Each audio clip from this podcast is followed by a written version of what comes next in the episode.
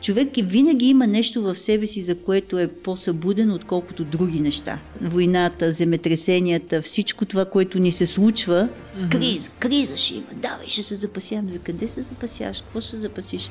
че имаш пет пакета ориз повече. То, то е страх без да иска всички, всички го хваща. Никъде в нито една от беседите не видях упрек, страх, напрежение, нещо, което да промени генералната, основната линия на това, което учителя говори. А това, което говори е за любовта. Падат бомби, той говори за любов.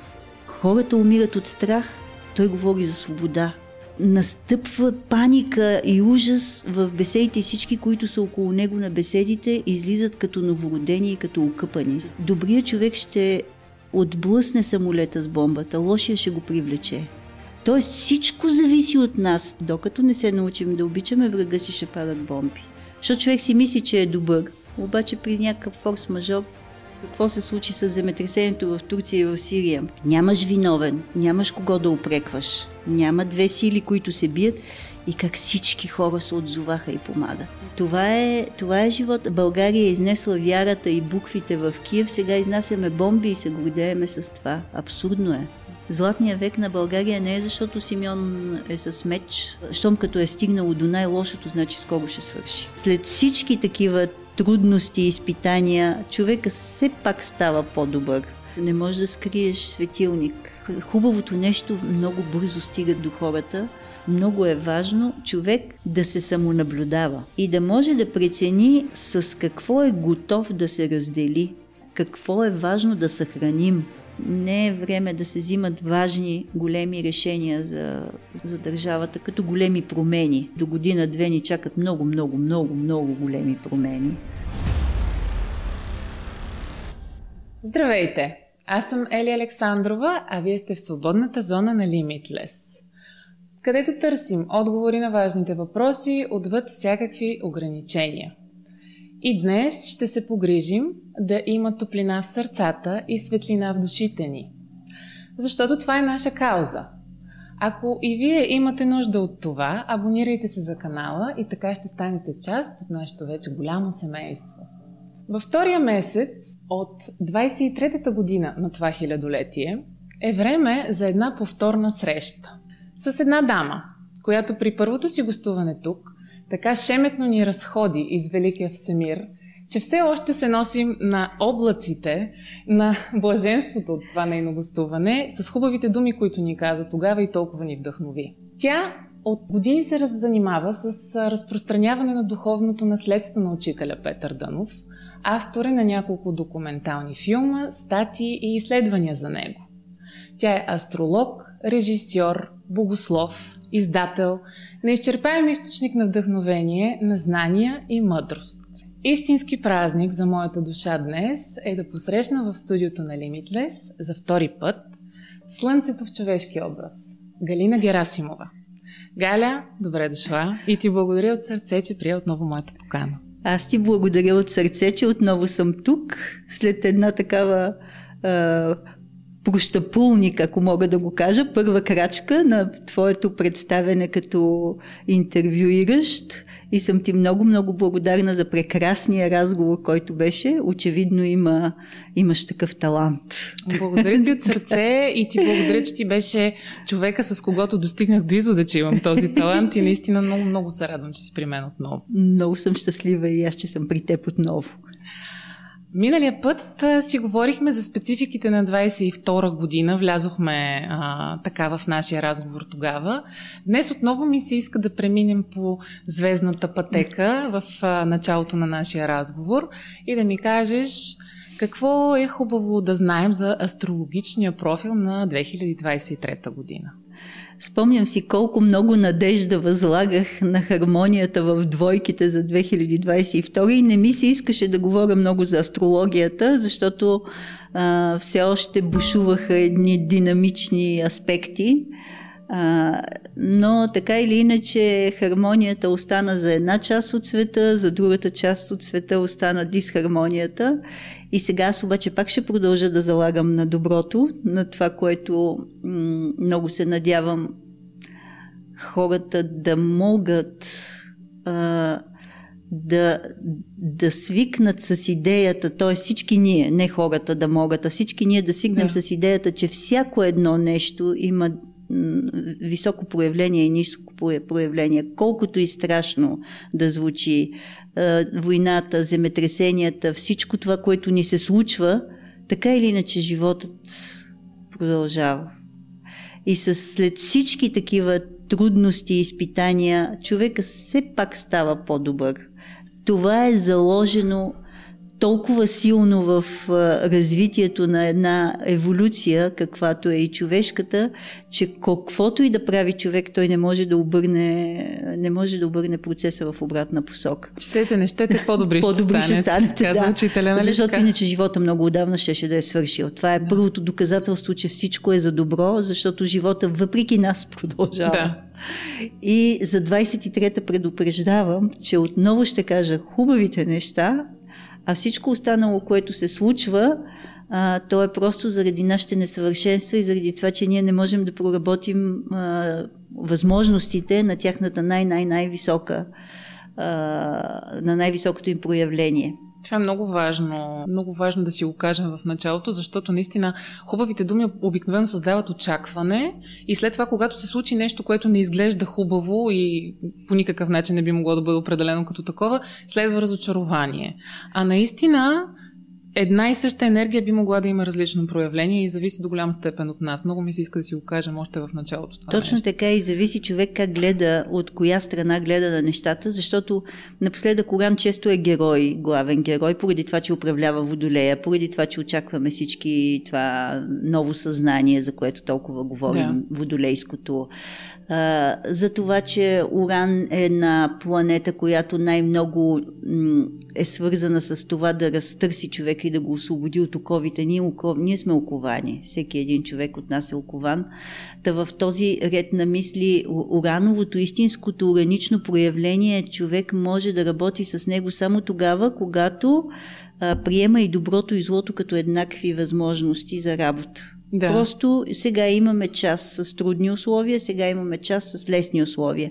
И тогава трудността не не те, не те държи в затвор, защото ти не гледаш на нея като нещо, от което трябва да се оттървеш, а гледаш на нея като нещо, с което трябва да работиш. Uh-huh. И когато си в тази гледна точка, сега всеки ще каже, когато човек се чувства добре и не му е паднала къщата от земетресение или не е паднала бомба, е лесно така да говори.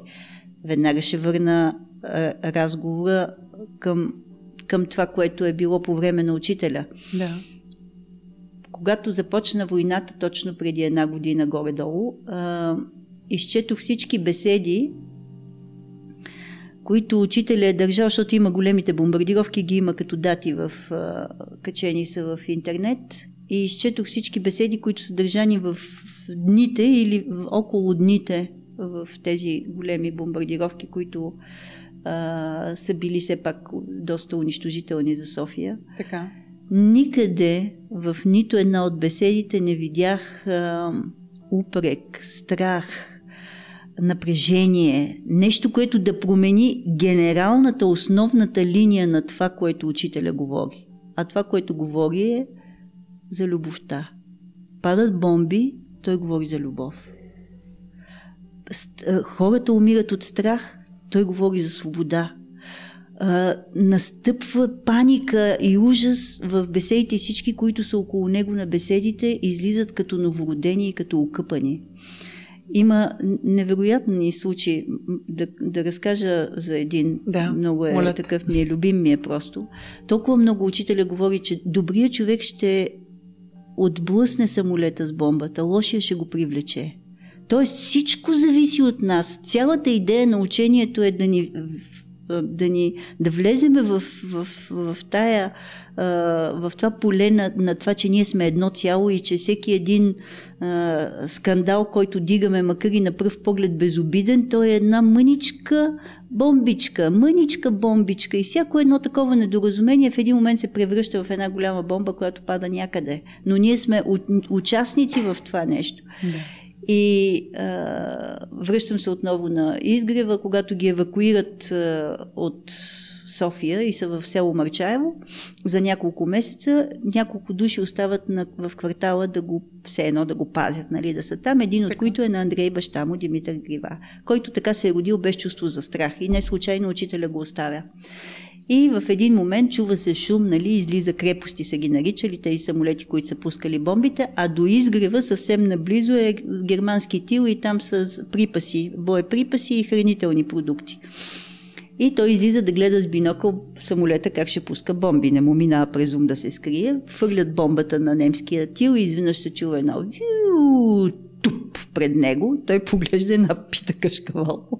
Една пита кашкавал е излетяла от километър, от, като са ударили склада за храните и една пита кашкавал просто му пада в краката. Това е, бомба, това е бомбардирането на целия изгрев и една единствена бомба, като всичко наоколо е било разрушено. Така. И огромните дубки даже на някои места още стоят в градината до Дианабад а, една единствена бомба е паднала на салона и тя не е избухнала. Тоест, връщам се отново на това, че всички злини, определени от нас като злини, които се случват на хората, ние сме част от тях, независимо дали минаваме през тях в момента или сме от другата страна, където е спокойствието. Да. Ние всичките сме участници в това нещо. И учителя 39-та година, когато започва, има някаква конференция в Париж, той казва в една беседа, извадила съм си го и той казва, не може да говорят хора, да се опитват да, да примиряват някой, ако не обичат врага си. Докато не се научим да обичаме врага си, ще падат бомби. Това са толкова силни думи и са толкова силно послание всъщност към, към всичко това, което се случва в момента. Ми се струва, че ако погледнем от тази страна, бихме били много по-успешни в това да преминем с здрав разсъдък през него. Да, защото, което става все по-голямо предизвикателство. Да, всъщност. защото първо всички ние сме участници, не са те. Да. Не са те, които са и, и не са а, полюсите не са важни. Ние и те. Ние и те, защото какво е символичното излизане от рая? Символичното излизане от рая е, че а, Ева беше под кукуросана и тя под кукуроса. Така. А там да изяде плода от дървото на доброто и злото. Значи имаме поляризация. Uh-huh. А дървото на живота, до него нямаме достъп. Какво прави Христос отново символично? Връща ни към доброто, към, към дървото на живота с жертвата си доброто и злото е поляризация. Значи, докато се поляризираме, това е лошо, да даваме оценка. Тези са лошите, тези са добрите, това е. Докато не, не направиме триъгълник, т.е. любовта разрешава, мъдростта разрешава, горе в триъгълника може да сложиш милосърдието, прошката, десетки са добродетелите, да. които можеш да сложиш горе и когато имаш триъгълник, той уравновесява а, поляризацията, доброто и злото и отиваш в дървото на живота. Силите на доброто на живота върват нагоре към върха на триъгълника, силите на, на поляризацията и на, на доброто и на злото върват надолу. Не, няма как. Няма как. Ами като не искаш да прощаваш и да обичаш врага си, ще падат бомби. Да. Това е си. Обречени сме на. Ето сега после ще говорим и за 23-та година. Ще говорим и за нея. Това са в момента сега... актуалните неща, така да. че е хубаво да дадеш тази перспектива. Ето, ето сега какво се случи с земетресението в Турция и в Сирия. Нямаш виновен, нямаш кого да опрекваш, няма две сили, които се бият и как всички хора се отзоваха и помагат. Да. Това е това е истинският човек, това е доброто в човека. Когато някой страда, да отидеш да помагаш без да търсиш причината на това. Докато когато има поляризация, там ние сме изкушени да минеме да сме на едната страна. Докато държиш само едната страна, другия държи другата, ти си в, в Противоречие. противоречието и да. влизаш в, в тая част на силовото поле, която върви, която върви надолу. Защото това е, това е живот. България е изнесла вярата и буквите в Киев, сега изнасяме бомби и се гордееме с това. Абсурдно е. Да, така е. Абсурдно е. Ние сме занесли там Хрис... преписи на Евангелията и писменост. И Турция, с която 500 години ни е владяла, а сега отиваме и сме готови да хора включително да жертват и живота си в, в крайна сметка в тези руини, за да помогнеш. Вижте как, каква динамика е, какво нещо се случва в, в минути. Къде беше миналата година, си говорихме за пандемията. Да. Кой помни пандемия? Пандемията така е. замина и, и я забравихме. Сега толкова много неща други се случват, за които трябва да отваряме нови прозорци, за да гледаме да. към тях. Наистина, само една година ни дали от предишния ни разговор, а сякаш сме в съвсем различна среда, а, съвсем различни са актуалните теми в момента. Години се едно, че са минали. Да, да, но по някакъв начин отново всъщност стигаме до същото послание, че с любов... Посланието е същото. И отгоре на върха на пирамидата е едно и също нещо. Посланието е едно и също винаги. Е, е, нали, казват хората нещо старо и нещо ново. Какво е старото и какво е новото, защото като ни питат какво, с две думи кажете нещо за учението на учителя, и с две думи, ами то е Христово учение, ами какво е тогава новото на учителя? Ами не, то е, значи старото нещо е, че е казано нещо преди 2000 години, казвано и преди това. Да. Но е ново, защото не сме го приложили. Какво сме приложили от Христос? Обича и ближния си, или врага си, или прощава, или кое от нещата за 2000 години сме. Значи, значи не е старо, а е ново, защото нищо не сме сложили във вътре, във вътрешния човек. А защо не успяваме да се справим с това? Трудно е. Инерцията на, инерцията на, на материята като такава все пак е много голяма. И, имаме много работа да я облагородиме. Тя, идеята на всяко едно учение, на всяка една религия е да те учи как да, да облагородяваш тази условно наречена тъмната страна, неосветената, айде да не, да. неосветената част в себе си и по отношение на навици, на чувства и на мисли, и на, даже и на самата градина. Значи ти ако имаш градина и не я копаеш, имаш плевели, ако я копаеш, имаш домати и цветя. Да, Имам градина, знам какво е като не я копая, знам какво е като я копая. Същото и с човека.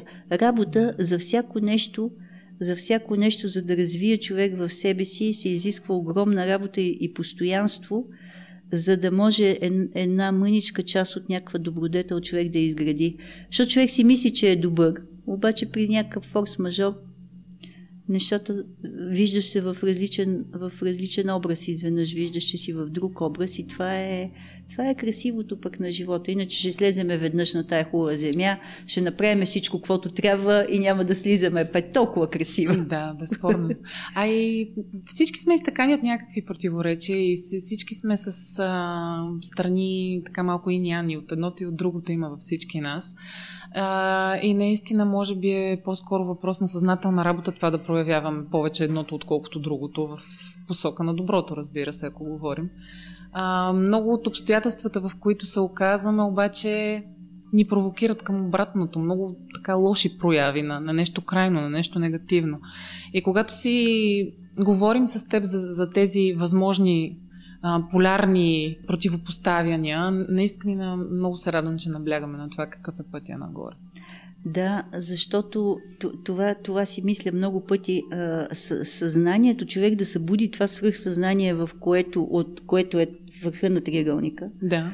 А, за да се събуди, за да стигнеш до него, така е устроен на нашата еволюция цялата, е, че не може без страдания. Това е все едно да искаш да родиш човек без родилни мъки. Няма как да стане. Новото се ражда с, с родилни мъки.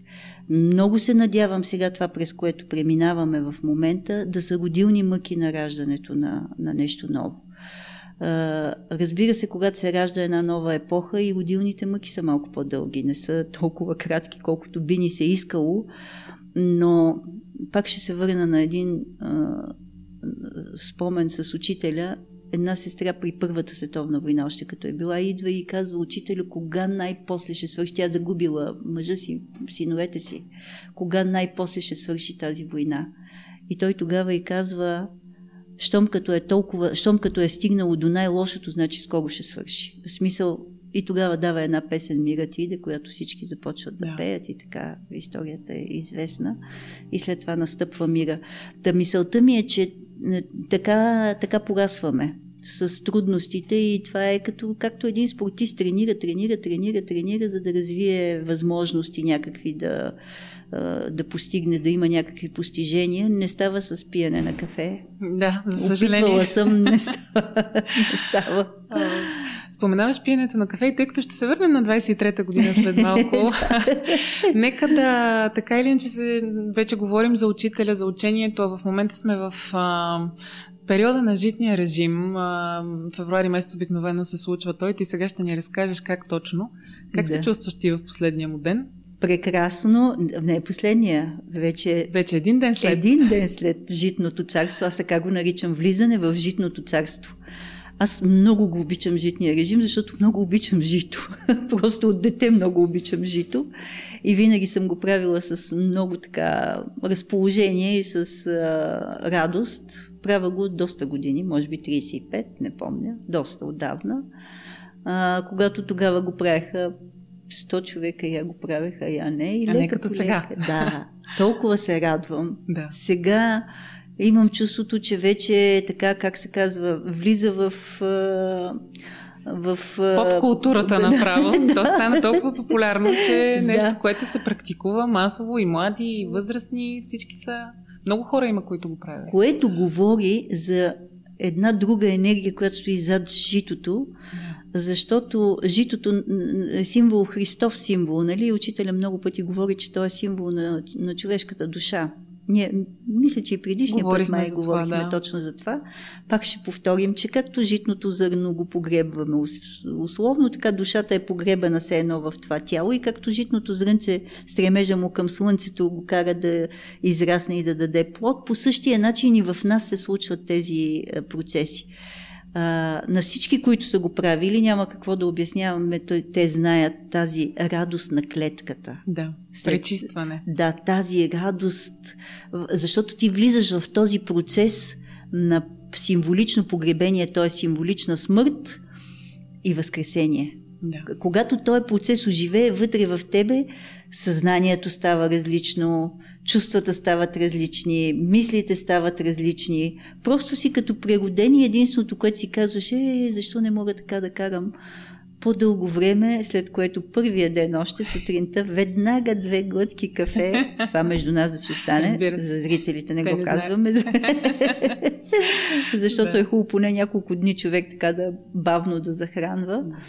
А, житният режим, факта, че се разпространява толкова бързо, това значи, че а, какво се каже в Евангелието, не можеш да скриеш светилник, да го закриеш. Хубавото нещо много бързо стига до, до хората, а, защото пре, истински преражда и най-важното, което е, че преражда в съзнанието стават промени. Това е, това е най-важното. Това исках да те попитам, защо житния режим не е просто диета? Не, не е диета а, да не разочароваме хората, които мислят за отслабване, защото да. след това вече като си влезеш в нормалния ритъм, общо взето горе-долу, но разбираш, разбираш.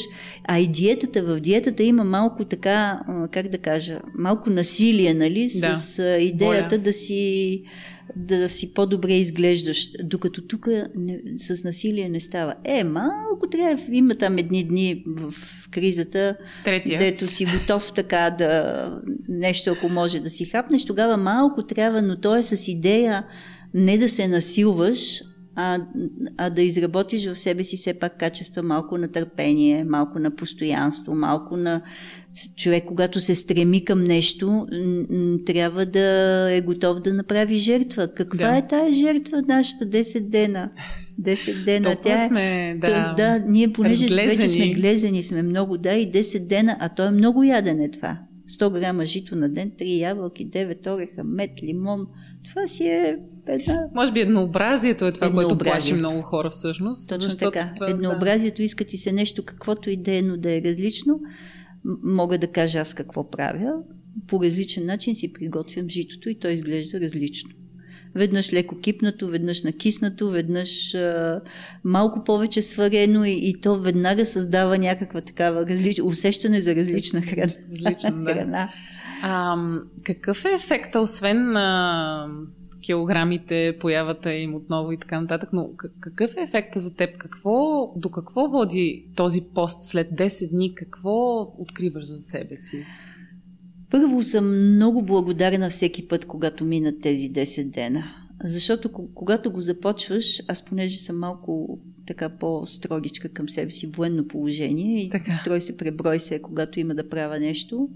И се научих в тези години да не го правя, защото трябва, а да, да се оставиш на житото да работи в тебе, да си като една нива, а, която, в която житото ще влезе, ще си извлече каквото му трябва и след това през съзнанието ще даде плода. И се опитвам, това за мен е най-голямото постижение. Че последните а, години не го правя като войник, така. а го правя с радост. И предполагам, че всеки, който прави житен режим, има различно а, преживяване и различни плодове има от а, а, житото. В това аз така му казвам много често житеното царство, когато си в тези 10 дена в житеното царство. И разбирам, че истински, защото за, за мен, например, това е много важно нещо да променя в себе си. Аз имам опозиция на Сатурн и Марс и Имаш борба. Житото много ми помага. Така. Житото много ми помага толкова, колкото нищо друго не ми е помогнало. За това да, да, да се замисля за това, че просто трябва да се отпусна и да правя нещо повече с любов, а не защото имам някаква цел, до която трябва да стигна. Да, безспорно. А, мой опит с а, режима също е много интересен и, и си давам сметка, че всяк, всеки път през годините имам различни разсъждения и, и се чувствам по различен начин според емоционалното ми състояние в съответния период. Но, но нещо, което много харесвам като ефект от него е това, че някак си успяваш да, да се дистанцираш от излишните мисли, от натоварващите те емоции, от нещата, които иначе уемат съзнанието ти, а всъщност нямат толкова голямо значение. Точно така, все едно, че си в някаква нива, някъде красива, отделен от, от излишествата, да. точно така. От и, шума на, да, на излишните да. неща. И, и, и точно, точно така права си, че всеки житен режим си носи сво, своето зрънце по някакъв начин. Всяка година излизаш с различен подарък от жито. Житото да. ти прави различен подарък за, за, за качествата ти, за осъзнаване на нещо, разтваря ти някакви порти, някакво пространство по друг начин, започваш да мислиш за нещо друго. Да. Аз напоследък съм в, така, в темата на малкото, защото тия големи събития, които се случват и изведнъж като полярност, изведнъж осъзнаваш ценността на, на, на, малките, на малките неща, на малкото добро. Много силно впечатление ми направи, толкова ме трогна. Сега ходихме за сирийското посолство да караме разни неща и спира пред нас точно ние си тръгваме една кола и излизат двама много възрастни такива дядовци с по едно кашонче и носят. Толкова ме трогна това нещо и си казвам, погледни какво нещо. Ами ние сме 10 милиарда, кажи речи, население на планетата. Винаги, когато има някъде проблем, една стотна от човечеството, ако реагира и помогне с ей такова малко нещо, няма да има проблеми. Да. И ще минаваме през тях по много по Да, и, и, и това е да... Много беше трогателно това, това втурване от всякъде. Да. Няма врагове. Много интересно е това, което каза, това като няма опозиция, как да... всички сме единни. Да, защото няма виновен. Да. Няма виновен. Има, има нещо, което е много много от теб, необяснимо за теб. Това са процеси, които стават с Земята. Учителя казва, Земята е като един кораб, който от време на време изпуска пара. Да. А, и отделно, разбира се, и за земетресенията също имам нашите мисли, нашите чувства. Всичко ние сме едно. Ние сме едно с земята, едно с магмата, едно с всичко. Четох и аз неговата мисъл, че негативните ни чувства и емоции също влияят на Земята и нейния заряд. Така че. Всичко е свързано, да. Подобни последици имат връзка и с нас отново. И начинът по който мислим и постъпките, които правим и всичко е свързано и сме част да. от едно цяло. И се надявам много такъв тип неща, защото ние, ние докато не озреем за това, че сме един организъм, ще минаваме през тези страдания. Да. На, на няма как в смисъл. Едно дете, като не взима изпит, нали, ти непрекъснато ще го връщаш, докато го вземе този изпит, и ние сме така. Докато не осъзнаеме човечеството като, като едно, че сме едно, а, така ще бъде. С какво още ще ни изпитва все пак 23-та година? да, да се върнем, да стигнем до темата. темата за 23-та година. Двете големи събития са преминаването на Сатурн в Риби и преминаването на Плутон в Водолей. Това са астрологичните събития и сега ще кажа защо са толкова чак пък важни. Така. Защото нормално е всяка планета, като се движи, да мине в един момент в някакъв знак, нали така.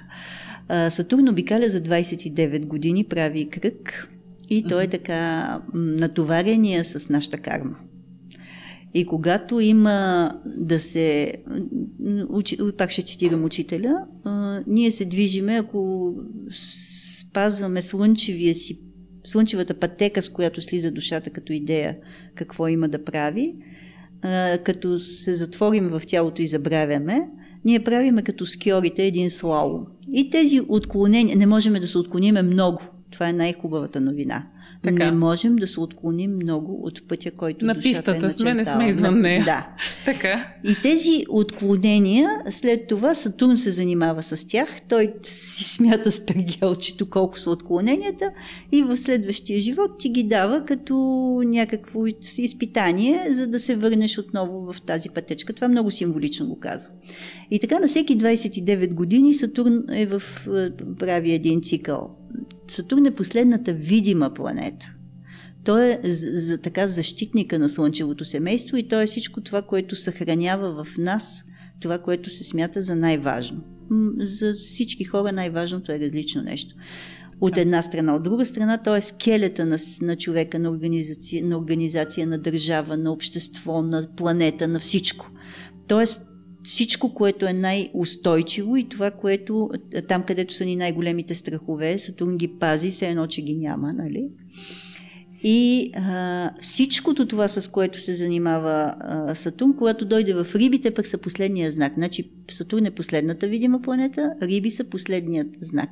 И там има едно разтоварване, ако мога да кажа, uh-huh. на кармични раници, и зависи на кой колко му е раницата.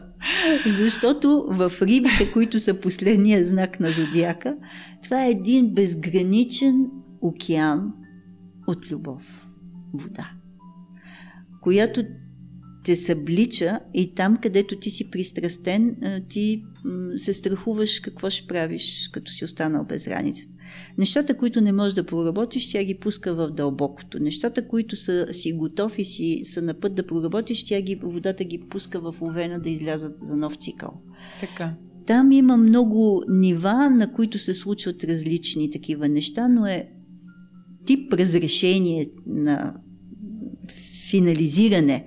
Значи Сатурн самия финализира някакво разплащане на карма, а рибите финализират цикъл цял. И за това казвам, че е по-важен момент, защото имаме повторение на, на последно, на, на, някакъв, на някакъв етап на нещо свършване.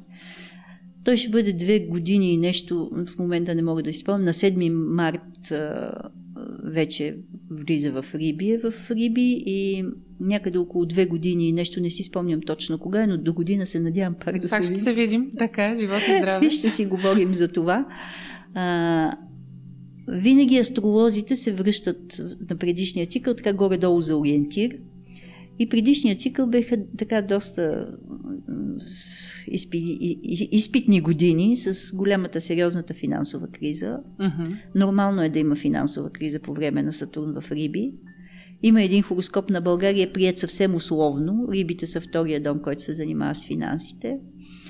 А, това беше точно тези правителства преди Жан Виденов и вече и Жан Виденовото време, общо взето така с скоците на долари и на всичко. Дай Боже, разбира се, да сме пораснали малко за тия 29 години и нещата да не са такива, но каквито са такива. След което, след онази криза с валутния борт, нещата се стабилизираха. В смисъл, че всяко нещо, когато преминава през някаква трудност, след това пък идва решението на тази да. трудност.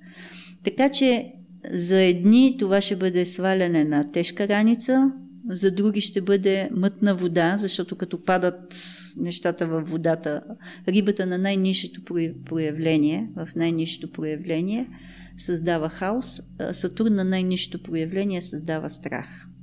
На най-висшето проявление Сатурн е свързан с справедливостта. Да. На най-висшето проявление рибите са свързани с любовта.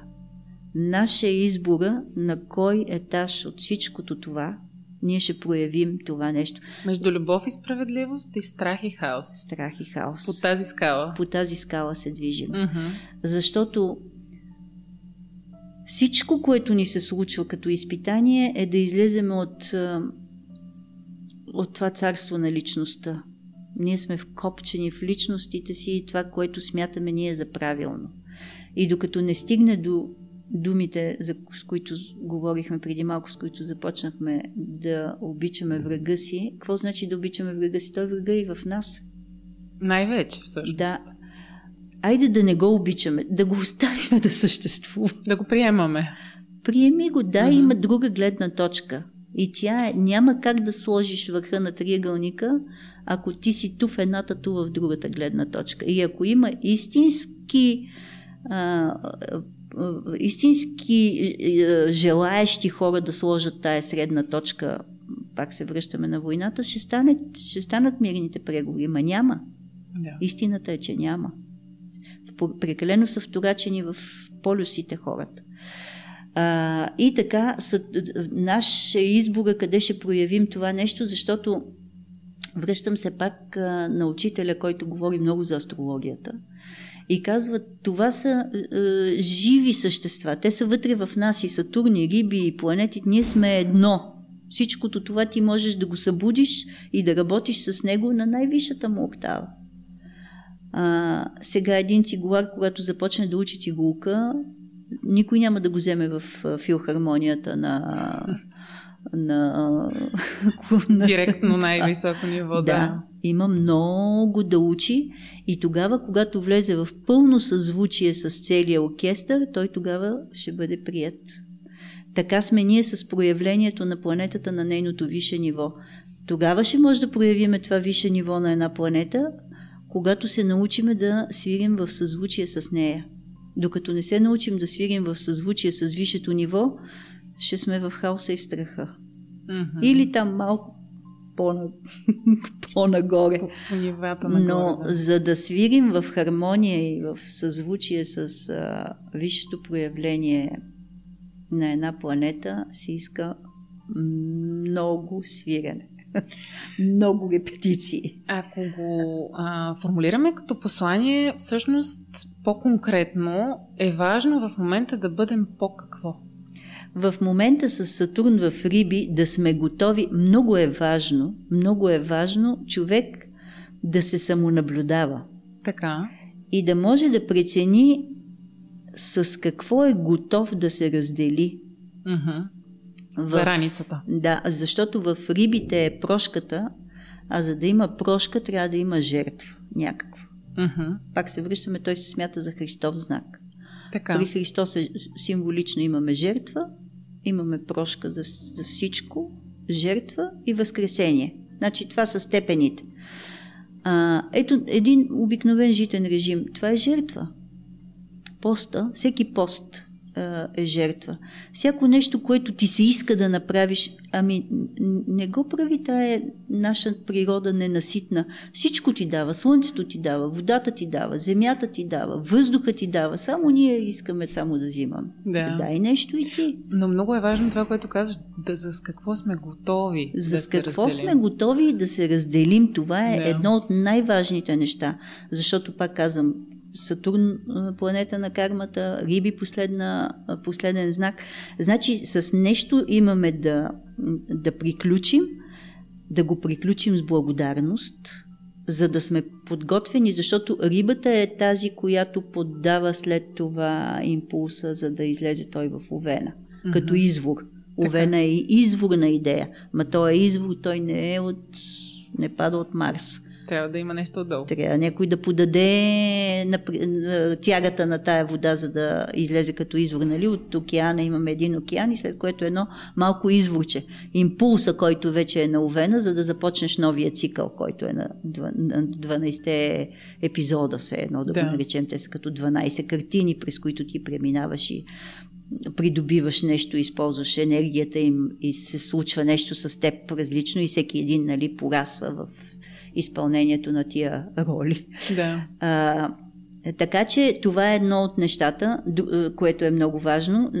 Другото е много важно, защото Сатурн все пак има, все пак има най-силната му природа е да съхранява а, обратната страна. Нещата винаги се гледат в полюси. Значи с какво сме голем, готови да, съхрани, да се разделим, вече което е износено. Ние много често е, държиме неща, които са износени отдавна, ама ние сме вече привързани служат, към тях. но имаме навик. Да. да. И обратната страна. Сатурн като главен, защото иначе предишното е рибите са главни, защото те, те, те ти отнемат раницата, водата, т.е. А обратната страна е какво е важно да съхраним в целия този символичен хаос или горе вече на по-високото проявление, нещата ще са по-ясни за човек. Човек винаги има нещо в себе си, за което е по-събуден, отколкото други неща. Да. Ние не сме, за съжаление, все още той човек, който е с отворено съзнание. С, с отвореното съзнание, за да е развил всичко. Ние имаме едно нещо, което доста добре сме развили и много други, които не сме.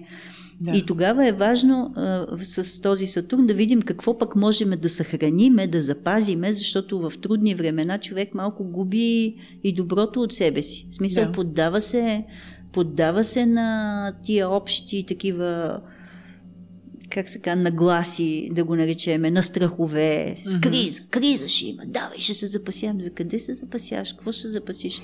Че имаш пет пакета ориз повече. Да не се окаже доброто в нас, това с което сме готови да се разделим.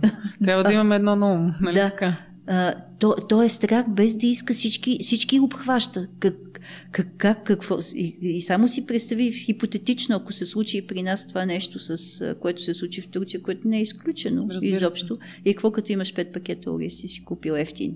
Да. А, абсурдно е. Значи, когато се подведе човек пред, през цялото това нещо, то му е излишно. А когато трябва да съхрани нещо добро в себе си, то е да, абе най-малкото да изпращаш добри мисли на, на хората, които са които са в... И медиите, тук медиите имат огромно значение, защото някак си така се тиражира. Айде да не опрекваме, ми се струва, че е повече лошото, отколкото доброто. Продължава принципът лошата новина е добрата много новина. Много му се дава сила. Гледам сега как се събужда един конфликт между Македония и България, който е толкова излишен. Бе, това е едно дърво с едни корени. Кой клон има копирайт върху корена? Бе? Ние, О, колко абе, ние сме всички сме една гора. Какво, какво дали... Обаче ти като като гледаш по телевизията как това станало, това станало и това се натрапва и натрапва и без да искаш влизаш в тая а, в енергия, да, да, в тая тема и почваш да взимаш страна, вземеш и страна край край. Отиваш в в полярната схема, за която говорихме да, преди малко. Да. И това са така най-важните неща, които трябва да са. Не е време, не е време дано, дано как се казва така, хората, от които зависи, тук говорим вече малко за обществените неща. Да, важно е. Не е време за големи промени, защото Сатурн, Сатурн е държавността, така да го кажа. И когато е в последен знак, не е време да се взимат важни, големи решения за, за, за държавата, като говоря като, като големи промени. Те мисля, че нещата така ще се подредат, че мисля, че и няма да се случат, кой знае какви такива. В смисъл, че това малко така ще продължи, а, което до сега става. И вече, по принцип, не само излизането на Сатурн от Риби, има три планети големи, трите невидими планети сменят знаци, влизат във въздушна и в огнена стихия, до сега са били в земна и във водна, т.е. по-спокойната. Така че по принцип до година-две ни чакат много, много, много, много големи промени. Така че изкуственият интелект ще е само едно една пролетна птичка, може би. Но ние за сега да. да мислим за естествения. Да, малко сме объркани. Къде точно се намираме между изкуствения и естествения и кое изобщо е интелект. Във връзка с това, което каза преди малко за конфликтите, ми е така ми се иска да ти споделя, пък че на мен ми е много странно винаги било как хората си живеят в хармония и, и се разбират много добре до момента, в който някой не дойде да им каже, че те трябва да се мразят по политически или някакви други причини. И точно под начина, по който и ти каза, с помощта на медиите, не се създаде някаква опозиция между тях.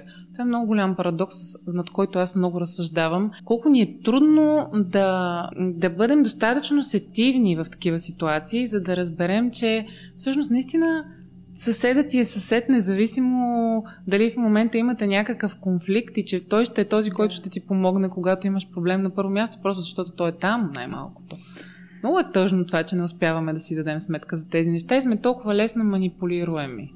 Да, защото на, на много места по света граничните зони са такива, които са били тук владение на една държава, ту на друга. Така, там така или иначе е рана, която точно на такива места трябва най-много мехлем така да, да. да, се, да има усилия и когато е добре раната, трябва да има усилия да се поддържа в, да, да бъде в...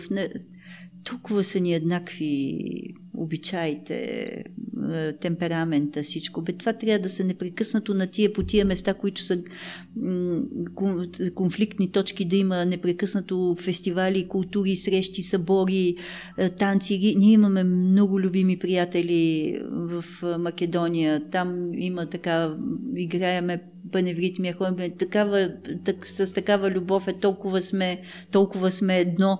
И просто не мога да си представя, не мога да си представя сега това, което се случва. Няма навсякъде, де. Не да. само тук, но искам да кажа, то е едно и също. Косово, Сърбия, Украина, да, Русия, същите проблеми. Иран, Израел. Навсякъде, навсякъде тези места са болни и там трябва да се да се грижим за тези места, за да не се случва това. А ние обратното, чоплиме раните. И... Позволяваме си да го правим и това никога в историята на човечеството не води до някакъв добър резултат. Не знам защо ни е трудно да си научим този урок, но като опозиция пък на, на тази поляризация спомена паневритмията, нещо обединяващо, нещо, което е с тъкмо обратното послание на това. Какво е паневритмията? Третата точка на триъгълник. Дървото на живота. да, дървото на живота е паневритмията.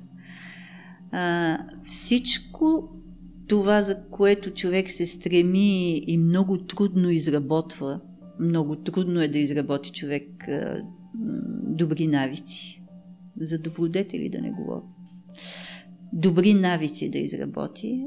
Всичкото това човек може да постигне за час и 20 минути, 6 месеца в годината. На ден. На ден. Там, тарадам, там, там, там, там и край.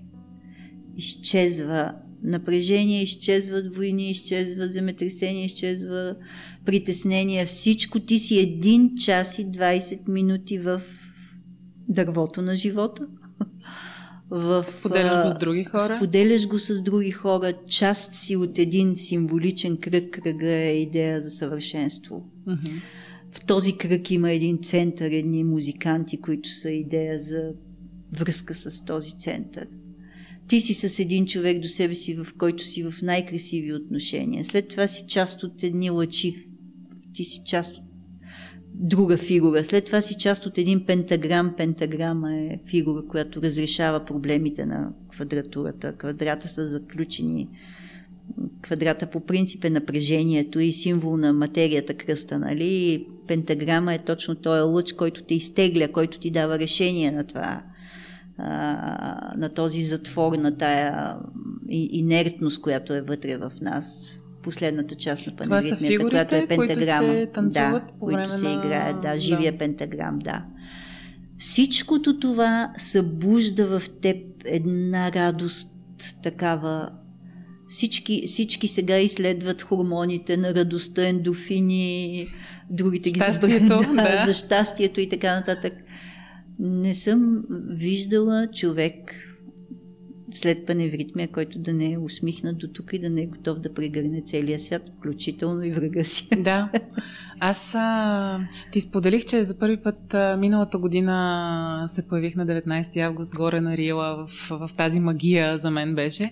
И Отделно от символиката и това, което индивидуално за всеки означава а, тази практика, да я наречем, аз имах много интересен такъв а, личен момент, че няколко дни преди това страдах от някакво ужасно главоболие, което не знам на какво се дължеше, така и не разбрах тогава, но в деня, в който се качихме горе, даже се притеснявах малко дали това главоболие няма да ми пречи, дали няма да се чувствам зле, ми той изчезна. а, то беше просто като някаква наистина вълшебна такава магия от една толкова хубава енергия от всички тези хора с толкова добри намерения събрани на това най-прекрасно място горе до слънцето. Беше наистина невероятно изживяване и аз а, не мога да кажа, че имам толкова много опит и традиция в това нещо, но дори този еднократен за сега а, опит беше наистина много, много, много вълшебно нещо за мен. Връщате към красотата. Да. Връщате към хармонията, защото всъщност най-важното нещо е, е за този триъгълник. Пак триъгълника ни стана така фигура на, на днешния на разговор. Днешния ни разговор. А, за да влезеш в, хармони... в триъгълник, трябва да има а, хармония. А, и всъщност всички противоречия се разрешават само единствено по този начин когато, ги, когато намериш баланса между тях. Паневритмията е точно това. Тя хармонира вътрешните с външните сили, хармонира човека, хармонира мислите и чувствата, хармонира тялото и душата, хармонира всички неща, които бихме временно сложили в, в два полюса. Тя точно с, с нея се прави този баланс между двата полюса. Отделно, извън това, че наистина тя има някакво, някакво усещане, човек така придобива още на второто, третото изречение, движение. на второто, третото движение се из, изправя. Даже и чисто физичес, за физическото тяло става въпрос. Ти а, с най-красивите меки движения раздвижваш а, тялото си чувстваш се като птица, чувстваш се като риба в вода, да. чувстваш се пълен с енергия. И е много някакси впечатляващо е дори от а, такава естетическа гледна точка, като видиш всички тези хора облечени в бяло, в една хармония горе. Много е, много е специално, дори да не си наясно с а, а, учението или толкова много навътре в философията на учителя. Смятам, че това е едно много, много хубаво изживяване за всеки, който има възможност да се докосне до него и тя не случайно... Мисля, че ставате повече, нали така? Да, тя не случайно е нещо като визитна картичка, даже бих казала и на България, за всички хора по света, защото да. много е популярен на паневритмията в света. Има ли много чужденци, които много, участват? Много, много. Навсякъде се играе паневритмия. Има в Африка, в Конго, просто ми пълнат душата, като ни изпратят кадри от там. Те пеят паневритмията на български язик играят те с едни красиви цветни дрехи. Виждаш едни такива от мънички до големи. Толкова е красиво навсякъде. В а, Южна Америка, Северна Америка, в Япония, в, навсякъде се играе паневритмия. И тя точно за това се играе, защото човек, който е започнал да играе паневритмия, много, много рядко са хората, които даже и за малко да се оттеглят, пак се връщат. То е, да. защото те връща точно към това място, откъде всички сме дошли. От мястото на светлината и на хармонията. И ти припомня за малко, че можеш да живееш отново в, в този мир с себе си и с другите. И че е част от теб, ако и че е част позволиш теб. да, да, и да че дадеш да воля бъде, на това. Че може да бъде част от обществото. Не, че половин час след това не си, не си пак същия. Не точно същия, но така или иначе.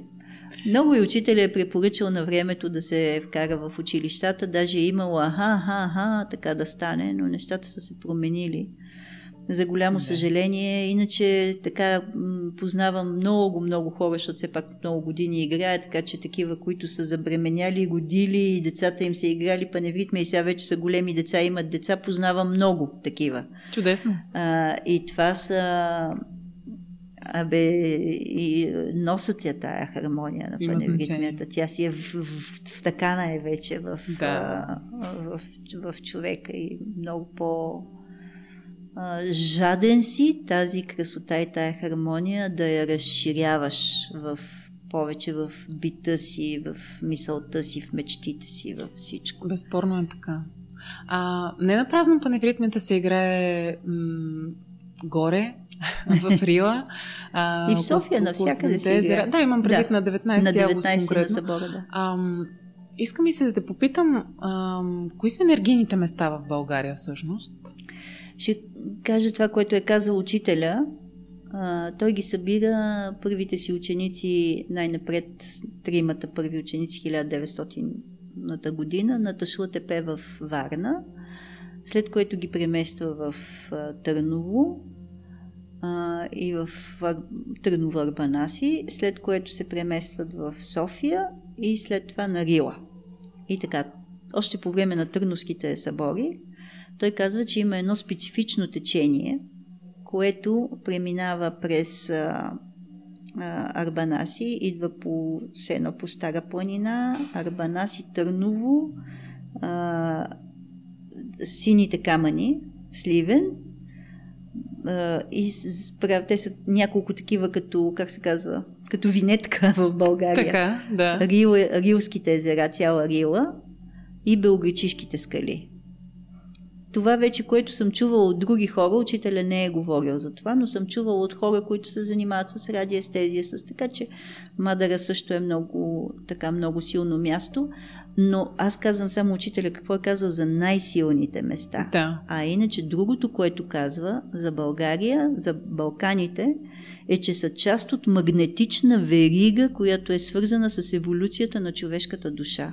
Тоест, това е едно малко по-специфично място. То е една верига, която преминава през цялата планета, което е малко по-специфично място и затова не случайно тук имаме морфизъм, имаме богомили, имаме учението на учителя, имаме една а, извънредност, не на обикновеното, а тук се припламва така огъня, след което загадно това е една а, специфична енергия и това е една от причините, за която учителя да е настоявал толкова много за неутралитет на България uh-huh. по време на войните, защото точно за това, че сме част от тази магнетична верига и когато тук вземеме страна, независимо в коя посока, а, това ескалира след това в не, не отива на добре.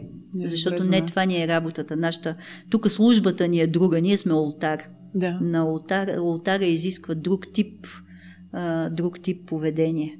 Беше ми попадала мисъл на учителя, че а, България е на дланта на Бога. На дланта на Бога, да. Което може би има същата символика. И да. това, че по някакъв начин тук. Аз имам м- м- много такова лично усещане, че съм на мястото си в България и много от хората, с които общувам, макар че Емиграцията е популярна тема, да. през годините беше сега по друг начин, но, но, но си върви постоянно като някаква опция за хората, които в България не се чувстват добре. Аз лично нямам този опит и ми е м- много интересно, когато споделям и с други хора това усещане, че тук някак си е много по- ам, хубава енергията. Независимо, че понякога си позволяваме да сме в някакви ниски проявления на това, което ни заобикаля и, и, и разбира се, си имаме своите чепати специфики тук като народопсихология. Има нещо тук, което го няма на другите места. Не знам дали е защото съм родена тук, но това, което си говорим и с хората около мен, които са пътували повече, има нещо. Предполагам, че всеки така си мисли за неговата страна. Аз в България не я заменям за нищо. Максимума е месец и половина-два и почва да ме тегли въжето много силно насам. А, ако си помислим това, което България е дала на света, по това може да се ориентираме. Защото иначе е лесно да кажем, нали, аз не съм от тия, дето българите сме много велики. Да. И да сме били велики, важно е сега какви сме. Но какво сме дали? Каква е наш, какво е нашето съкровище, което сме дали? М- говорим за земя, защото Орфей, Орфей, както каже моят любим професор Фол, не е а, гражданин на Смоля. така. Той имаше друга идея за Но така или иначе този орфически импулс, който е много важен, който да. се прехвърля след това в Елада, в Питагорейска школа и така нататък, той така или иначе е носител на една огромна култура, която след това залива това пространство и след това се разпространява. След което идват, идва писмеността. Златния век на България не е защото Симеон е с меч, а защото пишат боговете, пишат учениците на, на тези богове, ги наричам Климент, Кирил, всичките учениците, които са обучили хиляди хора и са прогонили невежеството от тук, това не е малка работа. И ти цялото това нещо да създадеш тъкан на този е, език и това нещо да се разпространи, това е пламък, който е, това е Прометеев а, такъв феномен, нали? След което идва богомилството с катарството, с обигойството, с ренесанса, с всичкото това. Сега е учението на учителя по същия начин. Носи светлина на по цял свят. Нищо, че ние не го ценим, е нормално. Никой на тези, не е които се стремят към нея. Си, да, да. да. така че това е нашата сила, истинската сила и не случайно и учителя го казва, България е алтар. Това е алтар. Значи, ако тук някой някой, как се казва, е с нагласата да бъде щастлив, защото ще си купи 6 фабрики. Това е негов избор. Това е неговия избор, но истинската радост и хората, които са свързани с този а, ултар, ценят, ценят мястото си и ценят какво, какво нещо е България. Галя, много ще ми хареса да завършим така с а, това послание, че, че е важно да ценим кои сме, къде сме и да, да, да си даваме сметка, че от нас зависи да бъдем по-добрата версия все пак на това, което можем да бъдем. От нас зависи да се стремиме към върха на триъгълника. Много хубаво послание. Триъгълника се превърна в символ на днешния, на ни, разговор, ни разговор, на фона на кръга на, на нашето лого. Да. а, благодаря ти от сърце, че ми гостува. Много ти благодаря и аз и си обещаваме да се видим отново най-късно след година. Добре. Благодаря, Галя. Благодаря и аз. Благодаря и на вас, че бяхте с нас и се разходихме из фигурите на житието. Пожелавам ви да имате хармония в каквато и фигура да изберете да се представите в днешния ден, в тази година, за която говорихме. И не забравяйте, че зависи от личния ви избор дали ще бъдете във високите проявления на това, което е зададено или в по-низките им. Нека да бъдем заедно в по-високите проявления. Благодаря ви и до нови срещи!